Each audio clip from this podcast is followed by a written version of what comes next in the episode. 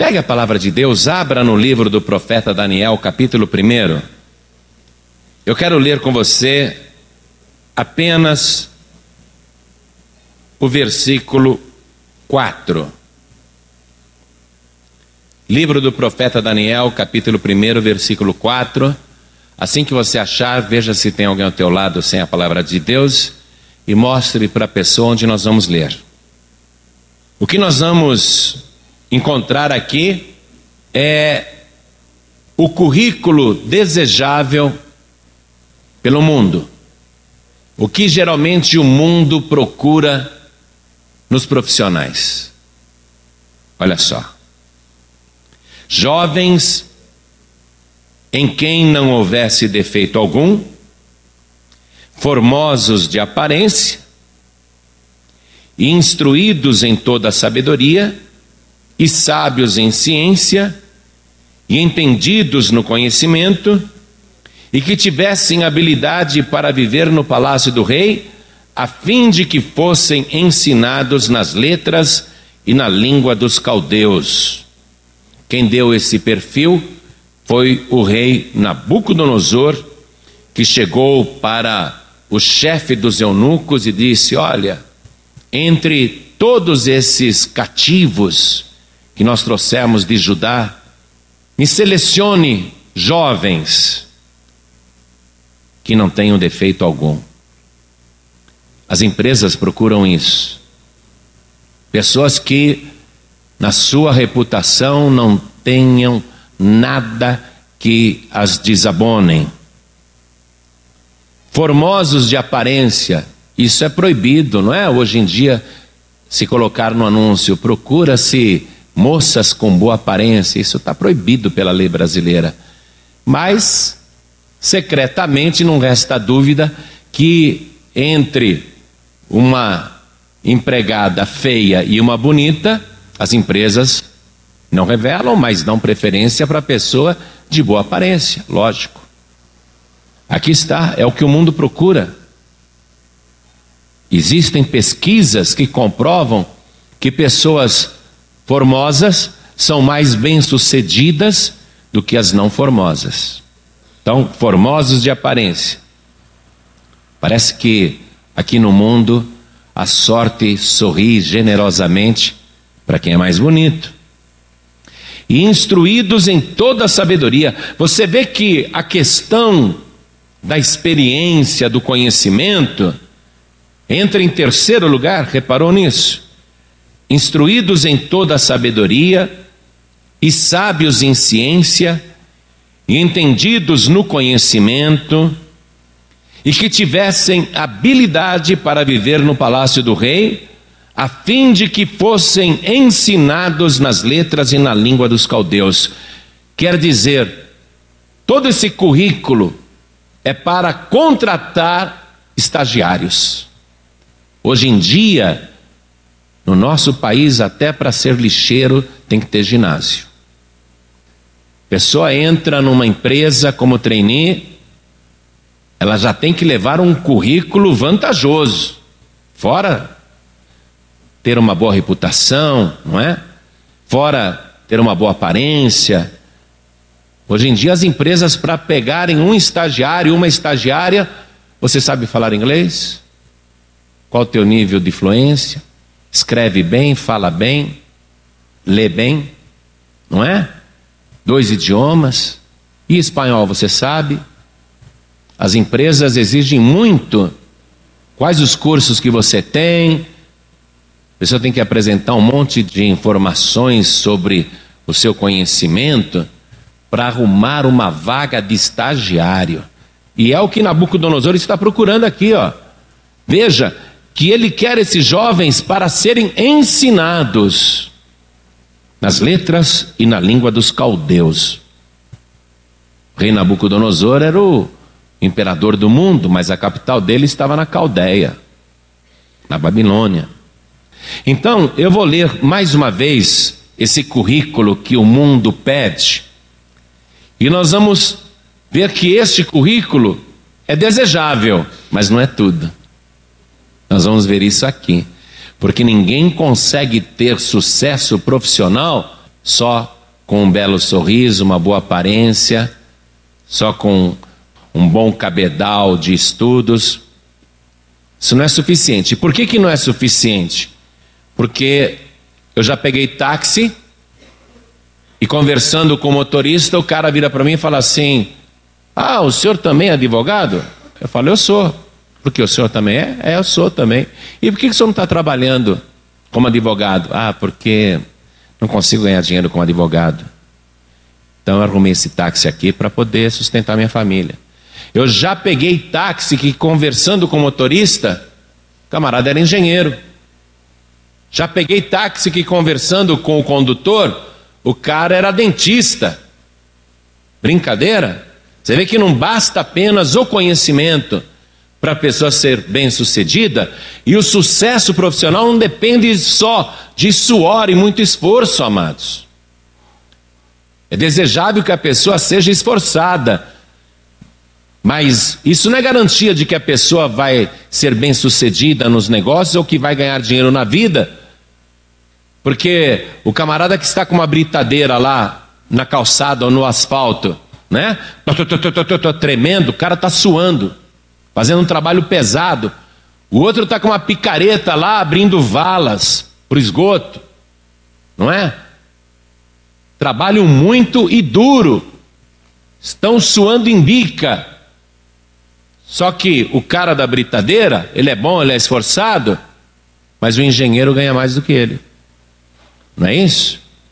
O cara que está metendo a picareta no asfalto, ele tem lá o seu salário, está lutando por ele, mas o empreiteiro ganha mais do que ele. Então, trabalhar duro, trabalhar bastante, não é sinônimo de ganhar dinheiro ou de se realizar profissionalmente. Não basta tudo isso, mas esse é o currículo que o mundo exige. E é assim. Então eu vou ler de novo. Vamos lá. As empresas dão preferência para jovens, é ou não é? É. Então vamos lá. Repita em seguida, vamos lá. Jovens, em que não houvesse, defeito, algum, formosos de aparência, e instruídos em toda sabedoria, e sábios em ciência, e entendidos no conhecimento, e que tivessem habilidade para viver no palácio do rei Quer dizer, tem que ser uma pessoa que tem facilidade para conviver em equipe, que seja educada, uma pessoa bem tratada. Olha a exigência para ser estagiário, hein? Olha aqui, para viver no palácio do rei, vamos lá, continuando a repetir, a fim de que fossem ensinados nas letras e na língua dos caldeus. Esses moços aqui que ele está pedindo que estejam selecionados falam hebraico, mas ele já está exigindo mais um idioma que eles falem a língua dos caldeus. Já naquela época era difícil, agora está pior. Mas eu garanto para você, isso não é suficiente. E eu vou mostrar isso para você na palavra de Deus. Você quer aprender a estratégia de Deus para ser bem-sucedido, bem-sucedida profissionalmente? Quem quer? Erga a mão direita assim bem alto. Então vamos dar uma salva de palmas para esta palavra. A melhor salva de palmas. E enquanto você aplaude, abra a tua boca e diga glória a Deus. Isso, de novo. Abra a boca mesmo, diga glória, glória, glória a Deus. Vai aplaudindo e glorificando. Você que está ouvindo pelo rádio, você que está vendo pela internet ou ouvindo pela internet, você que está vendo numa fita de DVD, você que está vendo aí na televisão, junte-se a nós agora, glorifique a Deus conosco. Isso, diga glória, glória, glória a Deus. Diga, meu Deus, eu quero a tua estratégia para uma vida profissional abençoada. Oh glória, isso, vai dando glória, glória, glória. Continua, continua. Pai querido, ninguém aqui quer estratégia de homens. Nós queremos a tua estratégia. Então tome o lugar do pregador, tome a boca do mensageiro, envia a tua palavra com poder e autoridade, e que a tua palavra vá e produza o resultado para o qual está sendo mandada, em nome do Senhor Jesus. Diga amém, Jesus. Poder se assentar, por favor. Entre aqueles milhares de jovens que foram selecionados, teve um, um, que disse: Eu não quero o estilo de vida da Babilônia. Eu não quero me envolver com os manjares da Babilônia. Eu não quero as mesas de bebedeiras e as orgias deste palácio. Eu não quero me contaminar com o costume dos ímpios e dos pagãos. Eu não estou disposto a fazer qualquer coisa para subir na vida. Eu não estou disposto a perder o mais precioso, as minhas convicções, a minha fé. Este moço chamava-se Daniel e ele pôs no seu coração não se contaminar com os manjares da Babilônia, nem com o vinho do rei, nem com as festas, nem com as comemorações, nem com as celebrações que eles faziam quase que diariamente. Ele resolveu se guardar disso. Veja aí o princípio já de uma pessoa sem defeito, não é? O rei estava procurando pessoas sem defeito e vê que este moço, ele não quer nem os defeitos do rei. Ele não quer se assemelhar ao rei Nabucodonosor para agradá-lo. Às vezes você é convidado pelo patrão para ir numa recepção ou numa festa na empresa e para agradar o patrão, ele está tomando cerveja, você não gosta nem bebe, mas para agradar o patrão você pega um copinho lá de cerveja e toma. Só para agradar o patrão ou a patroa. Não é? Você não quer que o teu patrão, a tua patroa, o teu chefe, o teu encarregado zombe de você ou te ache um ser extraterrestre, uma pessoa esquisita. Pô, essa pessoa não bebe nem um chopinho, nem uma cervejinha. Veja a posição deste moço aqui. Eu não quero me contaminar. Acompanhe comigo, estou no versículo 8. E Daniel assentou no seu coração não se contaminar com a porção do manjar do rei, nem com o vinho que ele bebia. Ele não quer se contaminar, amados. Isso vai contrariar o rei? Ele está censurando o rei, pode ter certeza disso. O rei bebe, mas eu não bebo. E eu não quero beber. Então ele vai e procura o chefe dos eunucos e diz: Por favor, eu não quero participar disso. Me prepare uma refeição só à base de legumes e água. Ah, eu não posso fazer isso. Se o rei é, ficar sabendo que eu contrariei a ordem dele, olha aí o puxa-saco, ó. Sabe que está errado, mas vai e faz o que está errado. Se o rei souber que eu estou é, contrariando a ordem dele, ele vai cortar minha cabeça fora. Desculpe, Daniel. Aí Daniel vai e fala com o chefe da cozinha. Fala em segredo. Experimenta, por favor. Experimenta só durante dez dias. Me dar uma dieta de legumes para mim e para mais três companheiros, Sadraque, Mesaque e Abidnego, que não querem também se contaminar com o manjar da Babilônia. Mas se eu fizer isso, vocês vão ficar subnutridos, doentes, fracos. Aí irão descobrir que eu estou é, alimentando vocês de uma maneira que falta proteína, e vocês vão ficar doentes, e a minha cabeça vai rolar, no mínimo. Não, não, experimenta só dez dias. Em dez dias, comendo legumes, ninguém morre, não. Experimente para ver em dez dias como é que nós estaremos. Tá bom, hein? Mas não espalha, não conta para ninguém. Isso é entre nós aqui, dez dias. E começou a dar para eles, para Daniel, para Sadraque, Mesaque e Abidinego apenas legumes e água. No final de dez dias, eles estavam mais fortes e vistosos do que todos os outros jovens que participavam dos banquetes da Babilônia. Era visível a diferença. Era visível em todos os sentidos.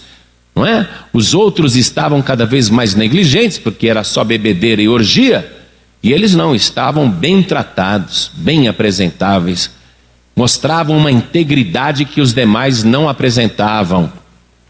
E foi aí que o chefe dos eunucos descobriu que eles estavam se alimentando com legumes e água e mandou então que aquela dieta fosse implantada para todos os outros estagiários, para todos os outros alunos, e aboliu o vinho, as festanças, as orgias, e aí todos ficaram naquela dieta de Daniel. Eles ficaram em treinamento durante três anos, estudando tudo, aprendendo tudo, mas uma coisa a mais eles terão do que todos os outros alunos. Quero que você veja comigo o versículo 17. Ora, a esses quatro jovens, não é? Sadraque, Mesaque, Abidinego e Daniel.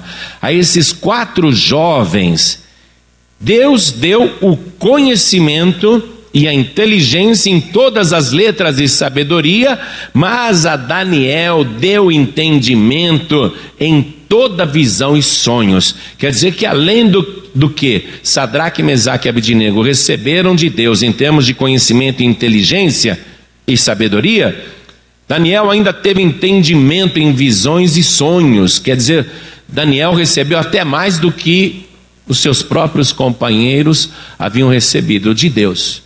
Está acontecendo aí um destaque, um destaque, que não veio do banco da escola, que não veio da inteligência própria, mas que veio do alto. A palavra de Deus já está esclarecendo isso, que o destaque de Daniel foi dado por Deus. Ninguém pode ser bem-sucedido se não for através de Deus. Jesus deixou isso bem claro. João Batista falou a mesma coisa. Ninguém pode possuir coisa alguma se do alto não lhe for dada. Então, Sadraque, Mesaque, Abidinego e Daniel receberam de Deus algo mais, e Daniel, como o mais excelente de todos, foi privilegiado com uma sabedoria extra. Aí eles estudaram durante três anos, todos os alunos, todos. No final de três anos, foi feito um exame com o próprio rei Nabucodonosor. Vamos ver o que está acontecendo aqui. Como é que um simples escravo, no caso Daniel, porque ele foi levado cativo para a Babilônia, como é que ele vai começar a se destacar daquela leva de estudantes? Acompanhem comigo, estou no versículo 20 e em toda a matéria de sabedoria e de inteligência, sobre que o rei lhes fez perguntas. Os achou dez vezes mais doutos, isto é, sabidos, do que todos os magos ou astrólogos que havia em todo o seu reino. Dez vezes mais. Dez vezes mais. Eu sou publicitário de formação, sempre quis ser publicitário, estudei para ser publicitário, toda a minha bagagem era publicitária. Dez anos depois que eu já estava com a minha agência propaganda e tudo, eu resolvi fazer direito. Vi um anúncio no jornal, últimos dias, vestibular. Falei, poxa, mas tem dez anos que eu não abro um livro sequer. Já tem dez anos que eu não estudo física, química, biologia, matemática, inglês continuo com aquilo que eu já sabia, gramática portuguesa, língua portuguesa, na mesma, mas eu vou fazer esse vestibular. Eu vou fazer, quem sabe eu passe, não é? Quem sabe eu entro na faculdade e vou estudar direito. E fiz a inscrição e no dia marcado eu fui prestar o vestibular teve redação, não é? Redação, para mim, graças a Deus, não é uma coisa tão complicada. Gramática, modéstia à parte, eu escrevo bem, eu sempre escrevi bem. Então, para mim foi ótimo toda aquela parte. Mas aí, a matéria, a prova, foi entrando física, química, biologia, matemática, e eu não sabia mais nada e era tudo teste. Assinale a alternativa correta, A, B, C, D ou E.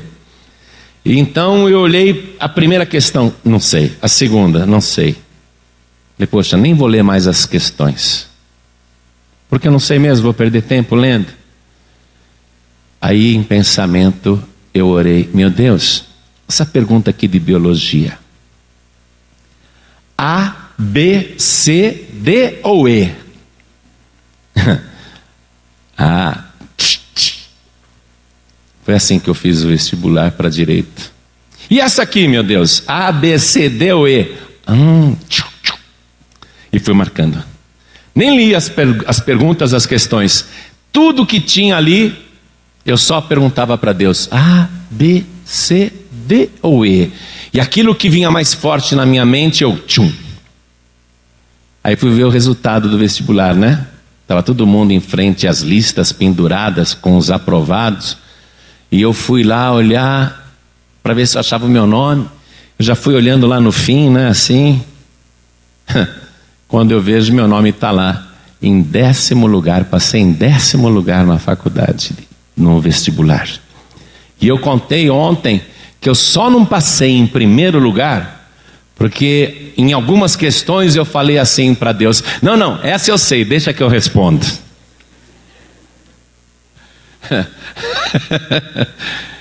Olha só, dez vezes mais doutos do que todos os magos ou astrólogos que havia em todo o seu reino, não só com relação aos alunos ali.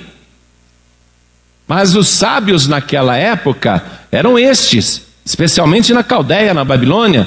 Mas Daniel, Sadraque, Mesaque e Abednego foram aprovados com louvor pelo próprio Nabucodonosor. Um sucesso que já está vindo de Deus. Foi a primeira vez que o rei Nabucodonosor, o governante do mundo inteiro, prestou atenção em Daniel. Poxa, mas que moço sábio, inteligente, dez vezes mais sábio do que todos os outros.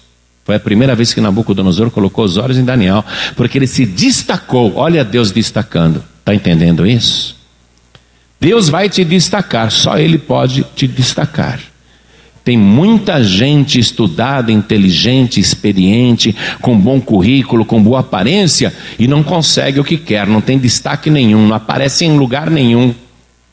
Às vezes na empresa a pessoa está sempre esquecida. Colega do lado é promovido, a colega do lado é aumentado o seu salário, tem aumento de salário. E a pessoa está ali anos e anos na mesma situação, ela não se destaca. Se você crer, eu quero que você experimente o poder de Deus para a sua vida profissional. Porque Deus quer que você tenha destaque profissional. Deus quer que você se destaque na sua atividade, no seu trabalho, no seu negócio, na sua empresa, na sua loja, na sua oficina, na sua atividade, nos seus projetos. Deus quer que você se destaque em tudo que você fizer, porque Deus quer que o mundo olhe para você e saiba que você tem esse destaque, não porque é mais inteligente, ou porque é mais bonito, ou porque é mais especial, mas porque sobre você está a virtude e a sabedoria do Espírito Santo de Deus. Se você tiver esse destaque, o mundo vai te respeitar, aí você vai progredir. Mas não é suficiente isso. Deus quer pegar este escravo Daniel e colocá-lo como governante da terra, abaixo apenas de Nabucodonosor.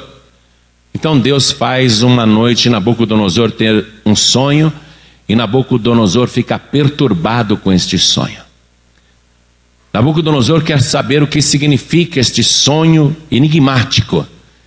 Então ele chama todos os astrólogos, magos, adivinhos, todos os bruxos, Todos aqueles que trabalham com ocultismo, ele chama diante dele todos os sábios e ele diz: Eu tive um sonho e quero que vocês me contem o sonho e a interpretação. Não, rei, assim não dá. Conte-nos o sonho e nós daremos a interpretação.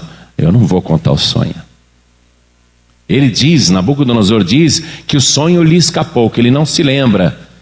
Não sei se ele está falando a verdade, mas ele não quer contar. Ou realmente se esqueceu, bloqueou, não sei o que aconteceu. Então ele diz: Vocês, os sábios, é que vão me contar o sonho e em seguida vão me dar a interpretação. E quem conseguir fazer isso, ah, eu vou enriquecer muito, vou cobrir de dádivas e de poder.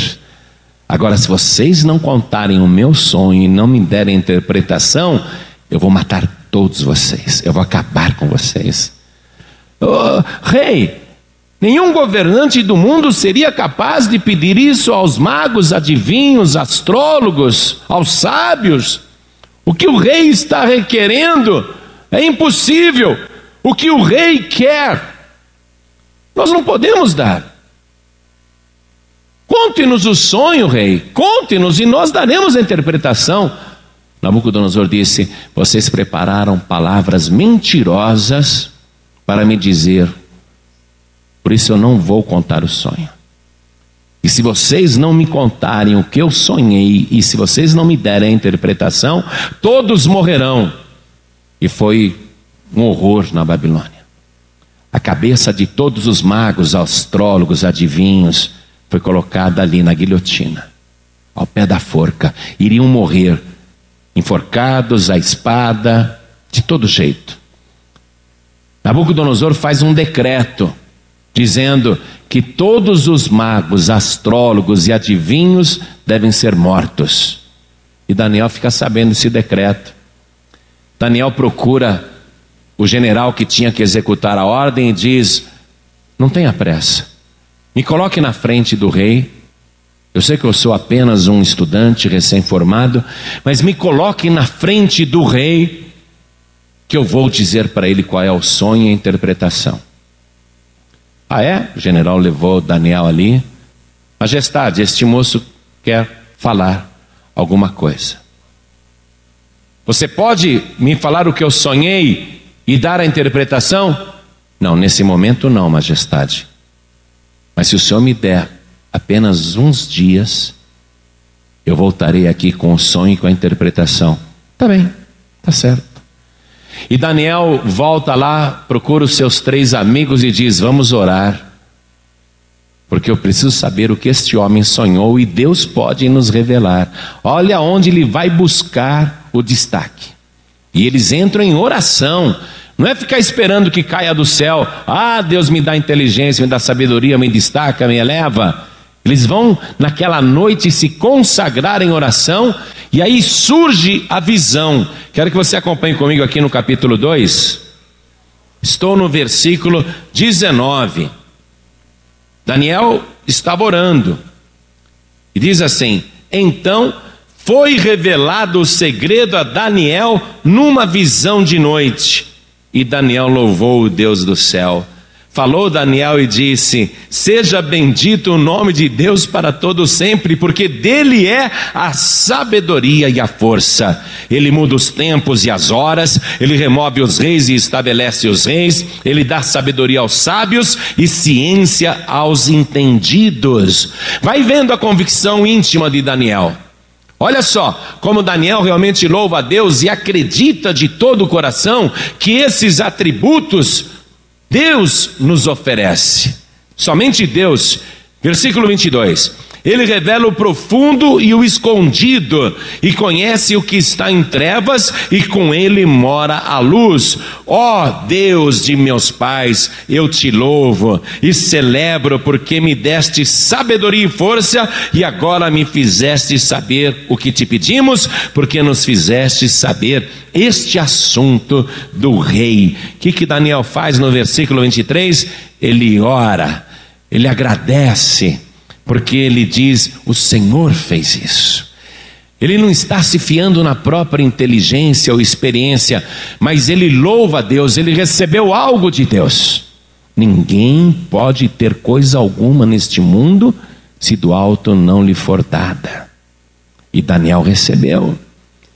E agora Daniel ele se coloca na presença do rei Nabucodonosor e ele conta o sonho que é tão impressionante, amados.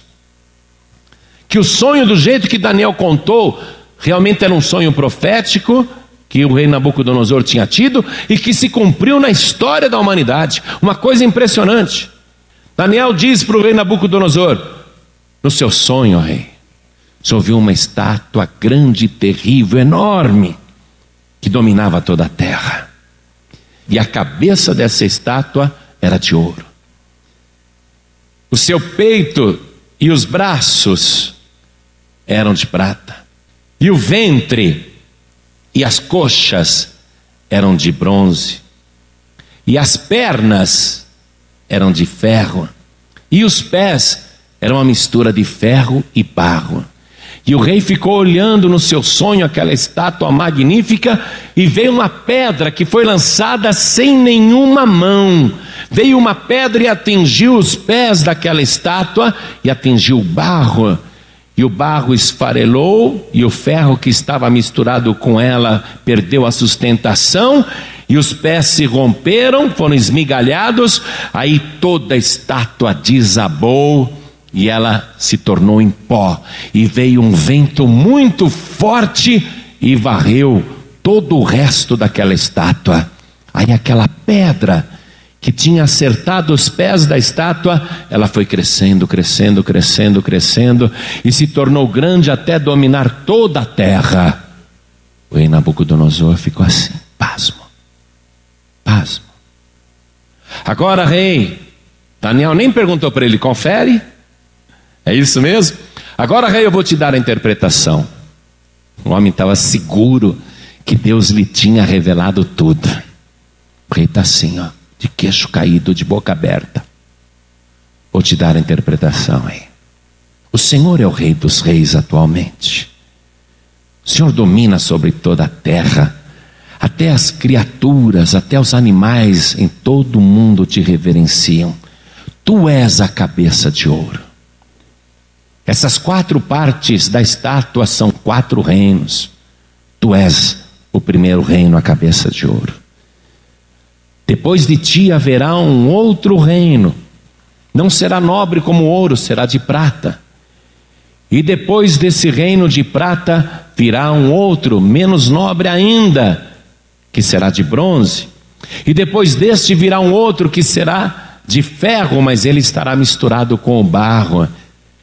E essa pedra que foi cortada e que derruba a estátua e a transforma em pó, e a estátua, o seu resto é varrido pelo vento, aquela pedra que cresce e envolve toda a terra, vai se tornar um reino que nunca mais terá fim.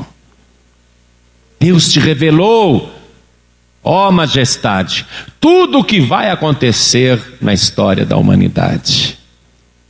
E Nabucodonosor saiu do trono dele e se ajoelhou na frente de um estudante recém-formado. O homem mais poderoso da terra disse: O teu Deus é o Deus dos deuses. O teu Deus é o Rei de todos os senhores da terra.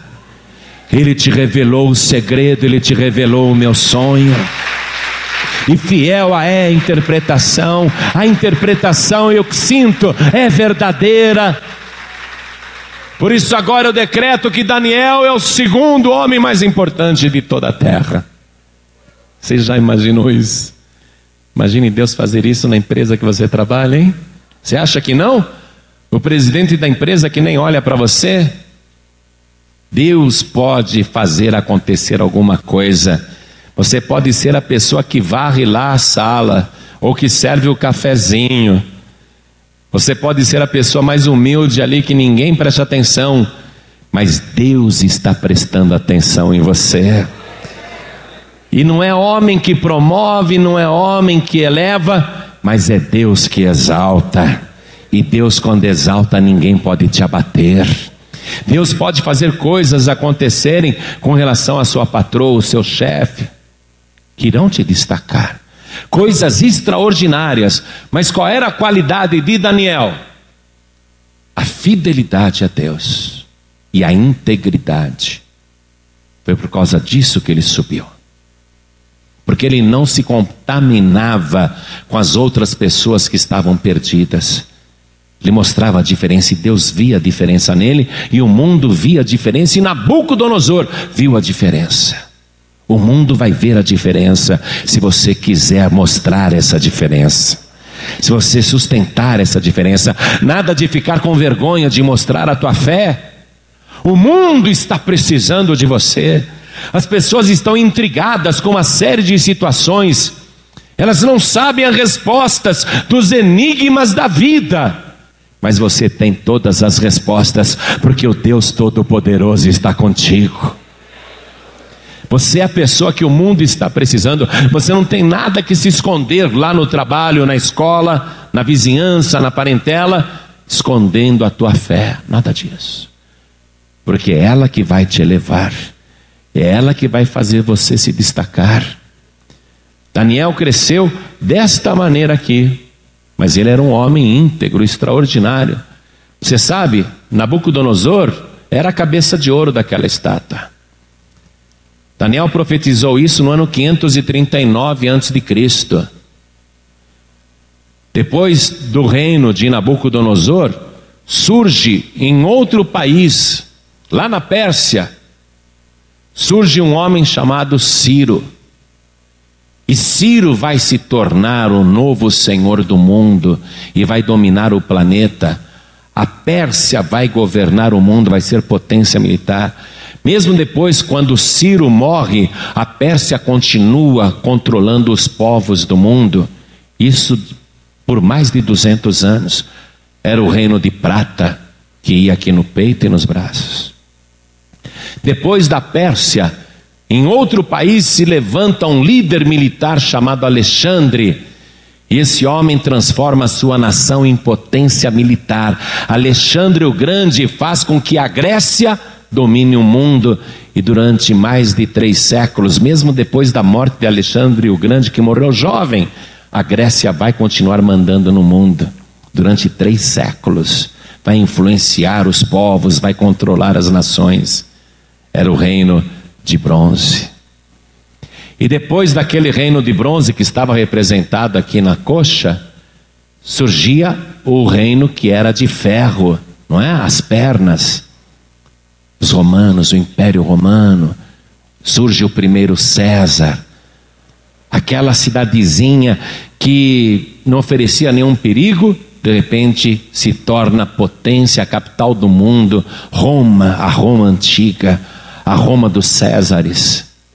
Um reino de ferro, mas que nos pés estava misturado com o barro. O barro é Israel, amados. Os romanos dominaram o mundo todo e colocaram os pés na Palestina. Os romanos colocaram os pés em Israel. Ali eles se misturaram com o barro, porque Deus criou o homem do pó da terra. E toda a história da criação humana veio de lá, dos judeus. Então, o Império Romano, ele se mistura com os judeus, coloca o pé na Palestina, e é ali que vem aquela pedra tirada sem mão, aquela pedra que vem e atinge os pés, a parte de barro, e destrói o barro, e o ferro perde a sustentação, e toda a estátua desmorona.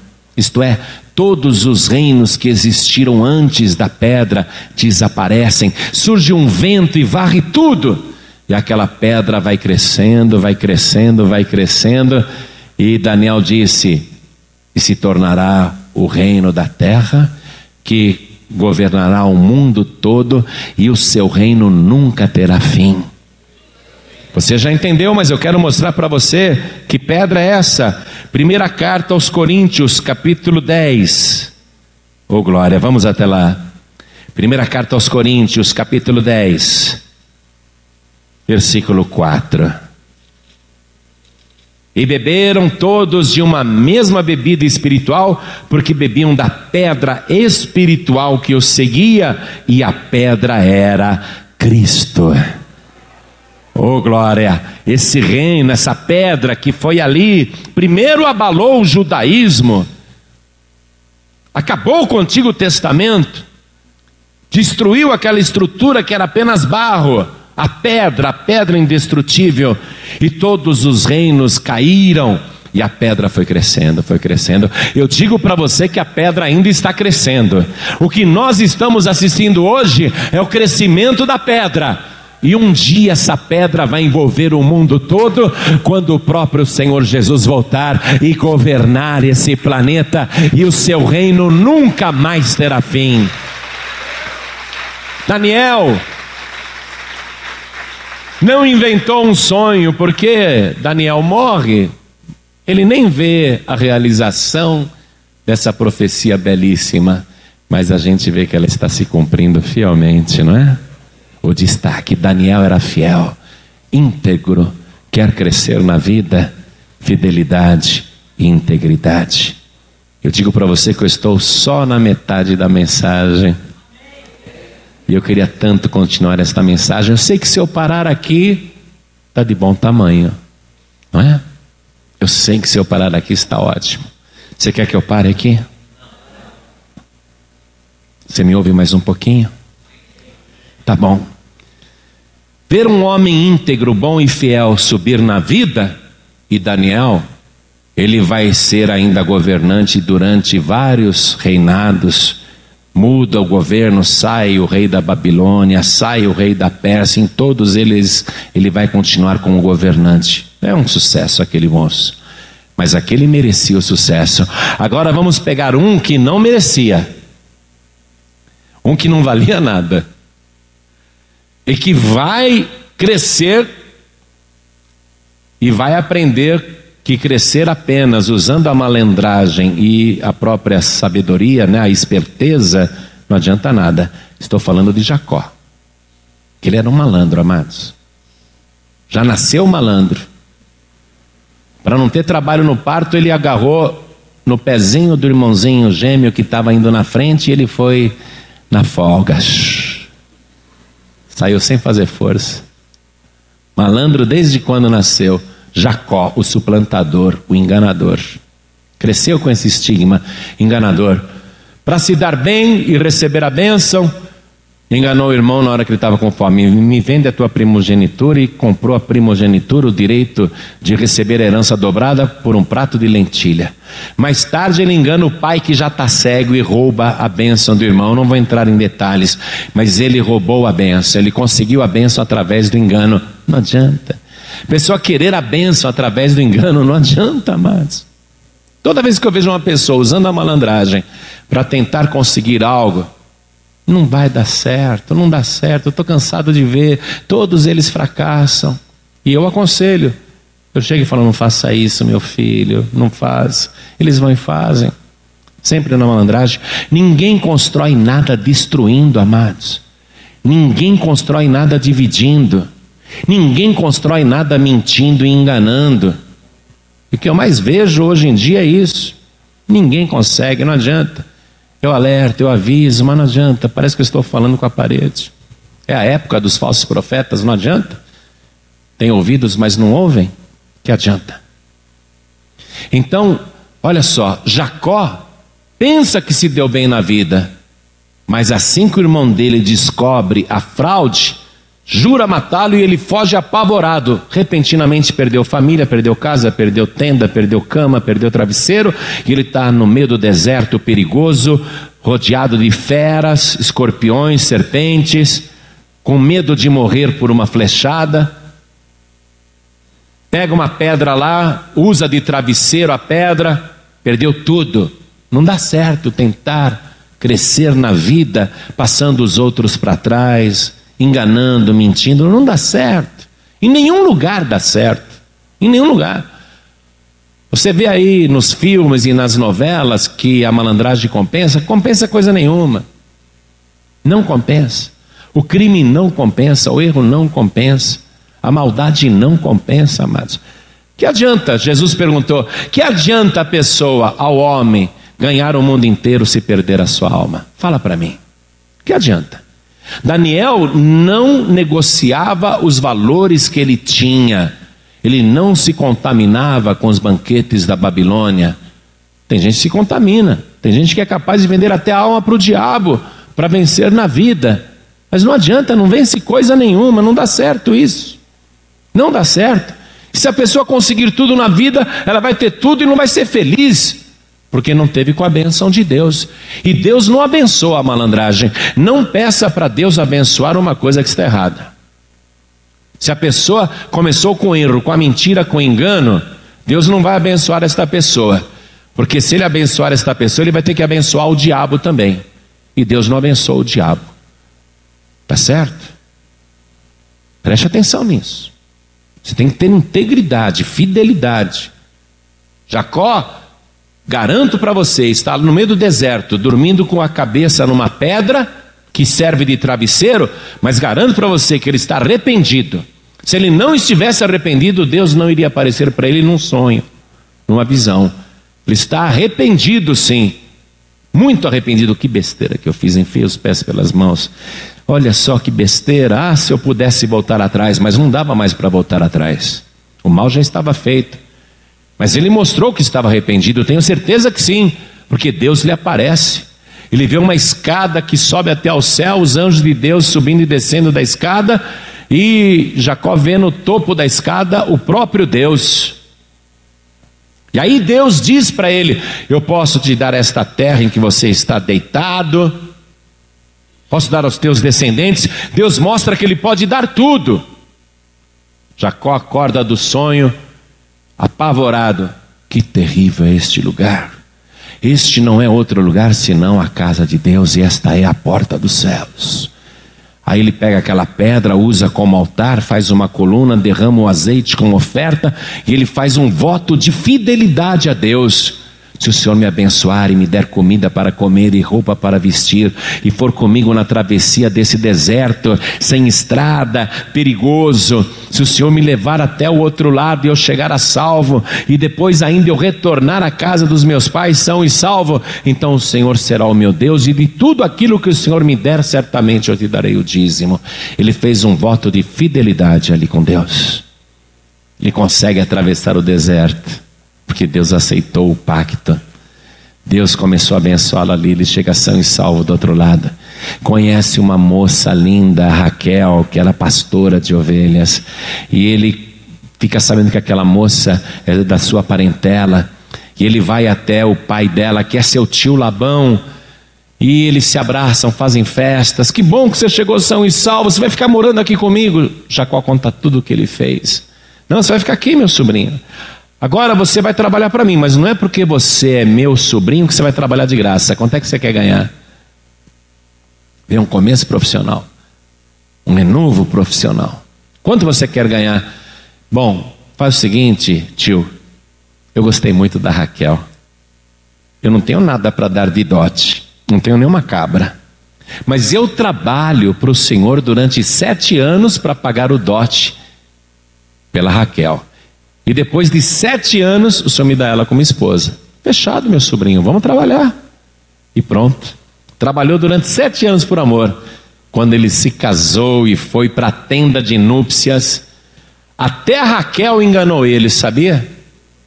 Até a noiva enganou ele. Ou você acha que a Raquel não sabia o que o pai estava fazendo? Era para Raquel casar com Jacó. Mas a Raquel concordou com aquele plano de primeiro a Leia casar com o seu noivo. A Leia, que era feia, feito o cão chupando manga com limão, um rasconho do mapa do inferno. Uma mulher que você olhava para ela, ela parecia que estava o tempo todo com dor de barriga. No dia seguinte, a lua de mel, quando vem a luz do dia, que Jacó olha para a mulher, ele quase infarta. É bom enganar os outros, né? Não é bom enganar os outros? É nada. Quando você é enganado é que você vê que não é legal. Jesus disse: O que vós quereis que os homens vos façam, assim faça também para eles. A pessoa tem que ter esse comportamento na vida. Jesus ensina você a, a subir na vida. Faça para os outros o que você gostaria que os outros te fizessem. Por que, que você fez isso comigo, tio? Ah, meu filho, não é certo casar a, a mais nova antes da mais velha. Mas faz o seguinte: cumpre essa semana de lua de mel, porque a festa de casamento era uma semana de lua de mel. Cumpre essa semana com a Leia. E quando terminar essa semana, você casa com a minha outra mais nova. Só que você vai trabalhar para mim mais sete anos, tá bom? Foi enganado de novo, né? Ele já tinha trabalhado sete anos por aquela. Ele nunca trabalhou pela Leia. Mas agora ele vai ter que trabalhar mais sete anos. Foi enganado outras vezes. Está vendo? O atraso de vida da pessoa que quer vencer na vida na malandragem. E ele trabalha mais sete anos. No final dos 14 anos ele não tem nada. Aí é que ele diz para o tio: Tio, eu vou embora. Não, não vai, porque eu reconheço que depois que começou a trabalhar para mim, eu fui muito abençoado. Olha como meu rebanho cresceu. Pois é, tio, só que eu não tenho nenhuma cabra ainda. Só tenho mulher, a outra também e filhos. Não, não, Jacó, faz o seguinte: fala quanto você quer ganhar que eu vou te pagar. A mesma pergunta de 14 anos atrás. E Jacó diz: Não, você não vai me pagar nada. Vamos fazer o seguinte, tio. Eu vou entrar no teu rebanho agora, esse imenso rebanho. Eu vou pegar todas as cabras e ovelhas que são listradas, que são salpicadas, que são malhadas e que são morenas, e esse será o meu salário. Aí o Labão pensou: poxa, mas são pouquíssimas as ovelhas listradas, malhadas, salpicadas. Jacó é ingênuo, não sabe fazer negócio. Negócio fechado, sobrinho. Pode pegar, procura aí no rebanho. E Jacó saiu procurando, não achava nenhuma listrada, nenhuma salpicada, nenhuma malhada. Pegou umas lá, poucas cabeças, falou: Esses daqui eu vou dar para os meus filhos conduzirem. Viu, tio? e bem separado do rebanho. E se algum dia o Senhor encontrar no meu rebanho qualquer cabeça de gado que não seja listrada, malhada ou salpicada, então eu roubei do Senhor, tá? E Labão falou: tá bom, assim seja feito. E Jacó vai trabalhar sete anos agora, mas nesses sete anos ele trabalha com a bênção de Deus. Ele vai trabalhar com a bênção de Deus. Tudo que ele não conquistou na vida, ele vai conquistar agora, nesses sete anos, porque ele vai trabalhar com a visão de Deus. Jacó conta para as esposas que um dia o anjo do Senhor falou com ele: Jacó, dá uma olhada, veja. E ele viu num sonho. E aqui coincide a coisa com Daniel, né, amados? E Jacó também viu isso na visão de um sonho. Ou seja, a pessoa tem que sonhar e tem que ver pela fé aquilo que está acontecendo. O anjo falou no sonho para Jacó: Levanta os teus olhos. Você está vendo? Quando você vê um carneiro cobrindo uma ovelha, mesmo que esse carneiro tenha a lã cinza, veja que ele tem a lã toda salpicada e malhada. Enxergar o que não existe, esta é a fé.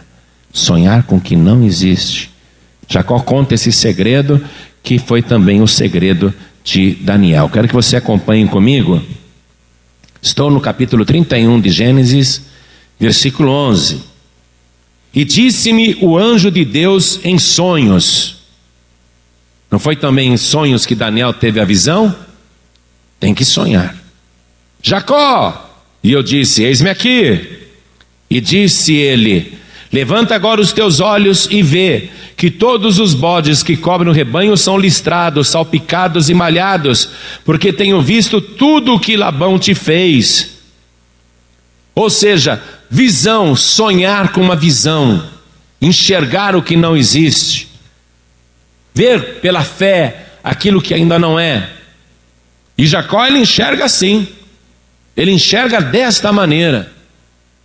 Por isso que ele faz aquelas varinhas listradas, não é? Onde o gado está bebendo água e onde o gado cruza, ele faz aquelas varas, ele corta com uma faca e faz uma vara listrada.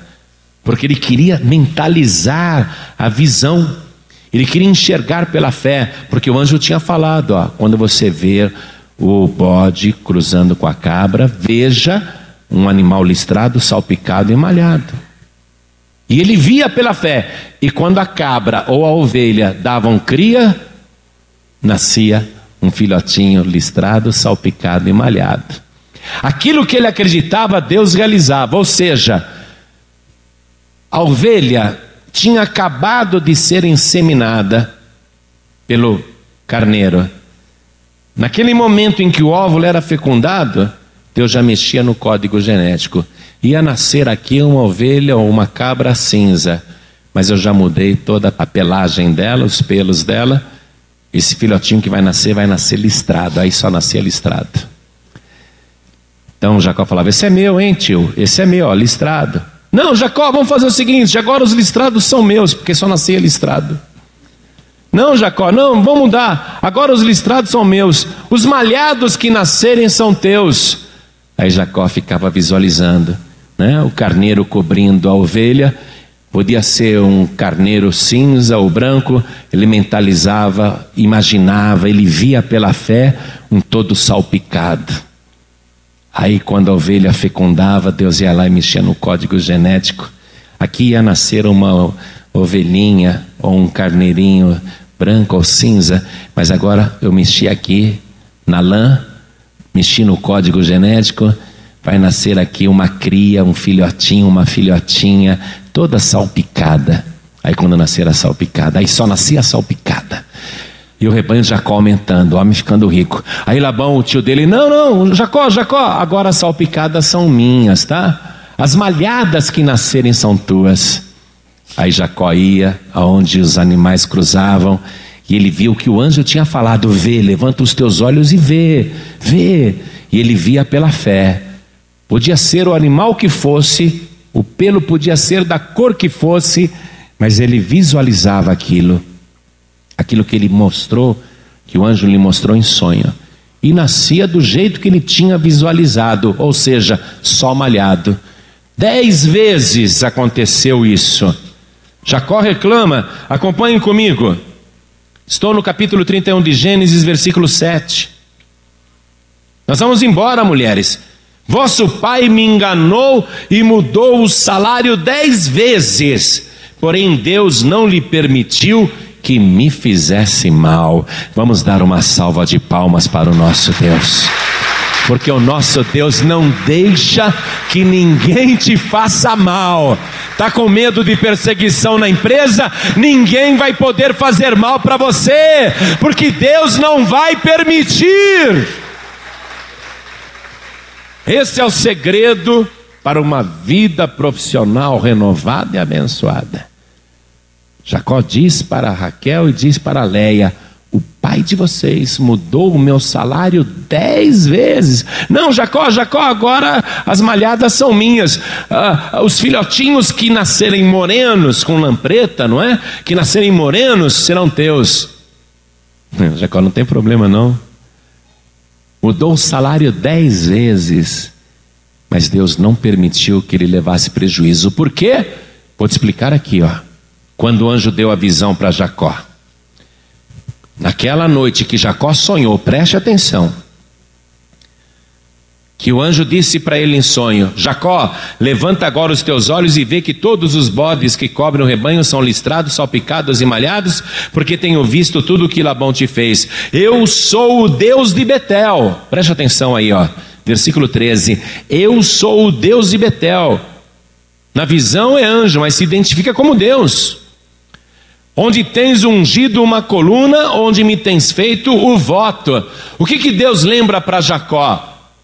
Um fato que aconteceu 21 anos atrás e que Deus quer que ele seja fiel. Jacó, há 21 anos atrás, lá em Betel, você me fez um voto. Qual foi o voto, amados? Voto de ser fiel.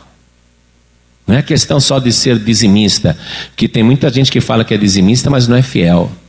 O voto de ser fiel e Deus está cobrando essa fidelidade. Está percebendo isso? Jacó vai ter que dar o dízimo de tudo. Tem que ser fiel. Às vezes a pessoa tem a bênção de Deus, Deus a exalta, ela progride, mas ela não é fiel. Vem o devorador e tira tudo. Não adianta nada, amados. Eu, quando era novo convertido, eu não aceitava de jeito nenhum dar o dízimo. Poxa, como é que eu vou pegar 10% do que eu ganho e dar na igreja? Se o meu salário nem sobra no fim do mês, se o dinheiro não dá nem para mim. E eu não concordo com essa história de dar o dízimo. Eu não queria dar o dízimo. Aí eu ficava perguntando para Deus: Meu Deus, Vou na igreja quarta, vou na igreja sexta, vou na igreja no domingo de manhã e domingo à noite. Entre a reunião de domingo de manhã e domingo à noite, eu pego um monte de folheto e vou distribuir na rua, vou evangelizar. Mal tenho tempo para almoçar. Tudo quanto é vigília que tem, eu vou. Passo a noite em oração. Até no monte eu vou orar. Eu distribuo folheto até dentro de cemitério. Leio a tua palavra, estou sendo tão dedicado. Por que que na hora do almoço eu vou procurar o lugar mais barato para comer? Porque o meu dinheiro não dá? Por que, que eu não tenho carro, não tenho casa? Por que, que isso não me abençoa? Por que, que eu tenho que contar as moedinhas para pegar condução? Até que um dia, um diácono na igreja me encontrou no corredor e falou assim: João Ribe, ele era o tesoureiro da igreja. João Ribe, você é dizimista? E eu já tinha a resposta pronta. Eu falei: Não, eu não sou dizimista porque eu ganho pouco. Ele falou: Engano seu. Você ganha pouco porque não é dizimista. Essa é a pura realidade. Mas não é a questão de dar o dízimo, é a questão de ser fiel. Você pode ter toda a fé do mundo, pode enxergar até o que não existe, pode pedir coisas e conseguir, mas se você não é fiel, você não vai ter prosperidade, você não vai ter fartura. O teu sucesso profissional não vem da boa aparência, não vem do teu currículo extraordinário, não vem porque você é bilíngue ou trilíngue, não vem porque você tem cartucho. O teu sucesso vem de Deus, sempre. E Deus, Ele quer pessoas que Ele possa abençoar, pessoas fiéis. E quando Deus abençoa uma pessoa fiel, ele sabe que esta pessoa fiel vai ser bênção para o seu reino. Aí ele abre os tesouros e escancara as janelas dos céus e derrama bênçãos de abastança sobre aquela vida. Vou pedir para todos ficarem de pé, por favor. Vou pedir a você que venha aqui para frente, porque eu quero fazer uma oração. Venham todos para frente. Jacó era honesto? Não. Tornou-se fiel. Ele nunca foi fiel, tornou-se fiel. Ele já nasceu desonesto. Como todos nós, todos nós nascemos pecadores, não é? Nossos pais pecaram e o pecado está em cada um de nós quando a gente nasce. A gente já tem essa herança maligna. Essa herança maligna, ela tem que ser desarraigada.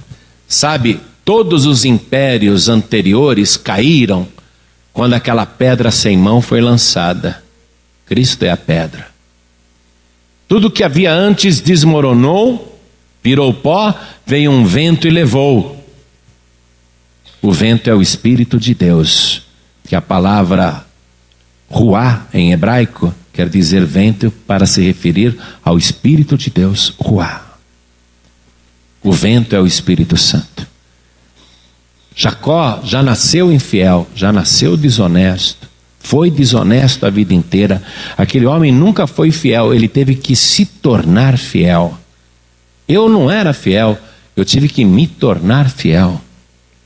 E aí, quando você resolve ser fiel, você experimenta toda a fidelidade de Deus. O que foi que Daniel falou lá para o dispenseiro, para o chefe da cozinha? Experimenta só dez dias. Experimenta só dez dias para ver o que acontece.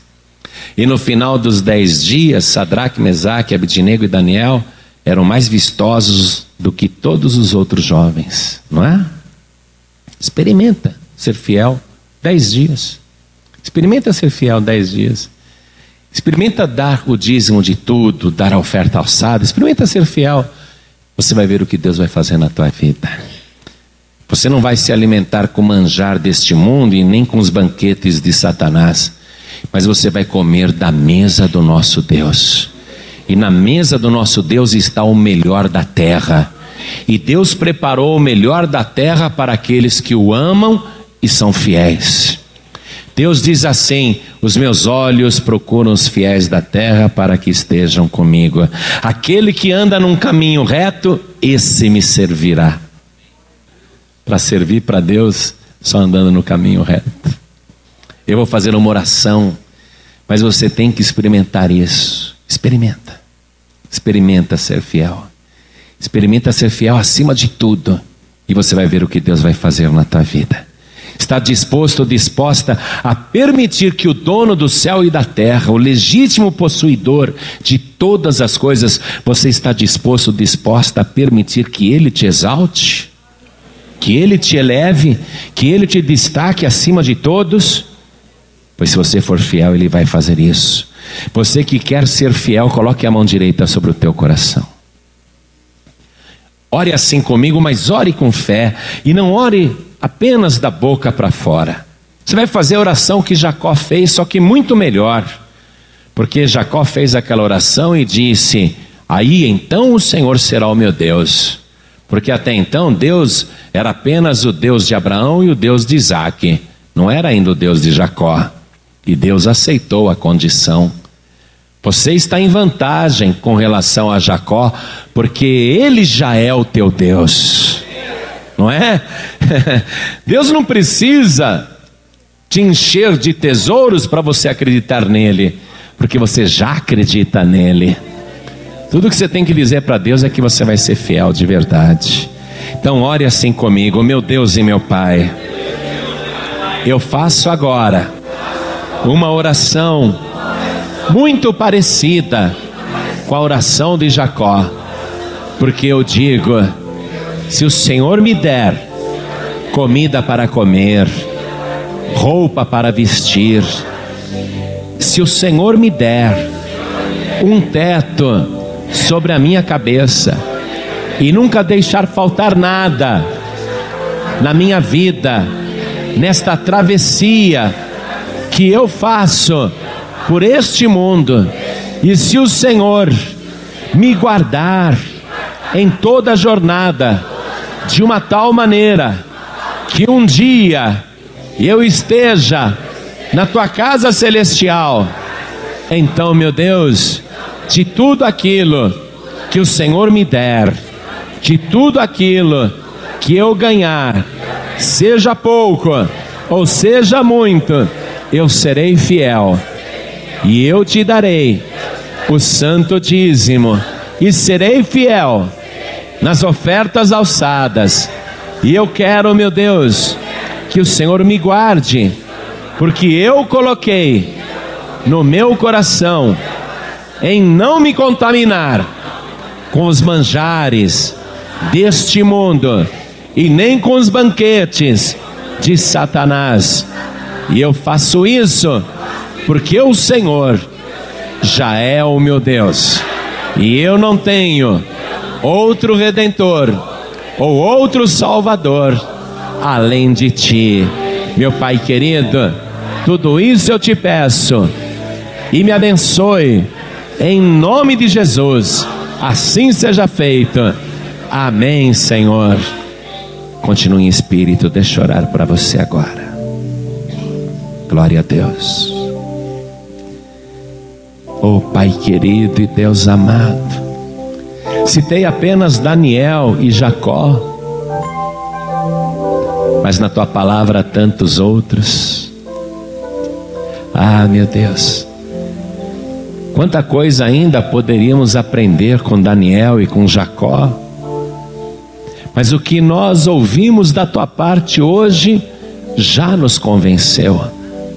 O Senhor procura os fiéis da terra para que estejam contigo. E esta pessoa aqui se apresentou, meu Deus, na tua casa. E ela disse: Eu serei fiel, Senhor. Então, meu Deus, veja o coração desta pessoa. Se o seu coração é íntegro, se ela realmente está arrependida, como Jacó ficou arrependido lá no meio do deserto se esta pessoa colocou no coração realmente em não se contaminar com os manjares deste mundo, se ela está sendo sincera no seu coração, o Senhor o sabe, porque o Senhor sonda os rins e os corações. Se ela verdadeiramente está com integridade e sinceridade diante de ti, ainda que no passado ela tenha sido enganadora como Jacó, a partir de hoje ela vai ser fiel como Daniel. Ah, meu Deus, eu quero a tua bênção sobre esta pessoa, a bênção que só os fiéis da terra têm direito. Eu quero que o Senhor abra as janelas dos céus sobre esta vida e derrame as tuas bênçãos.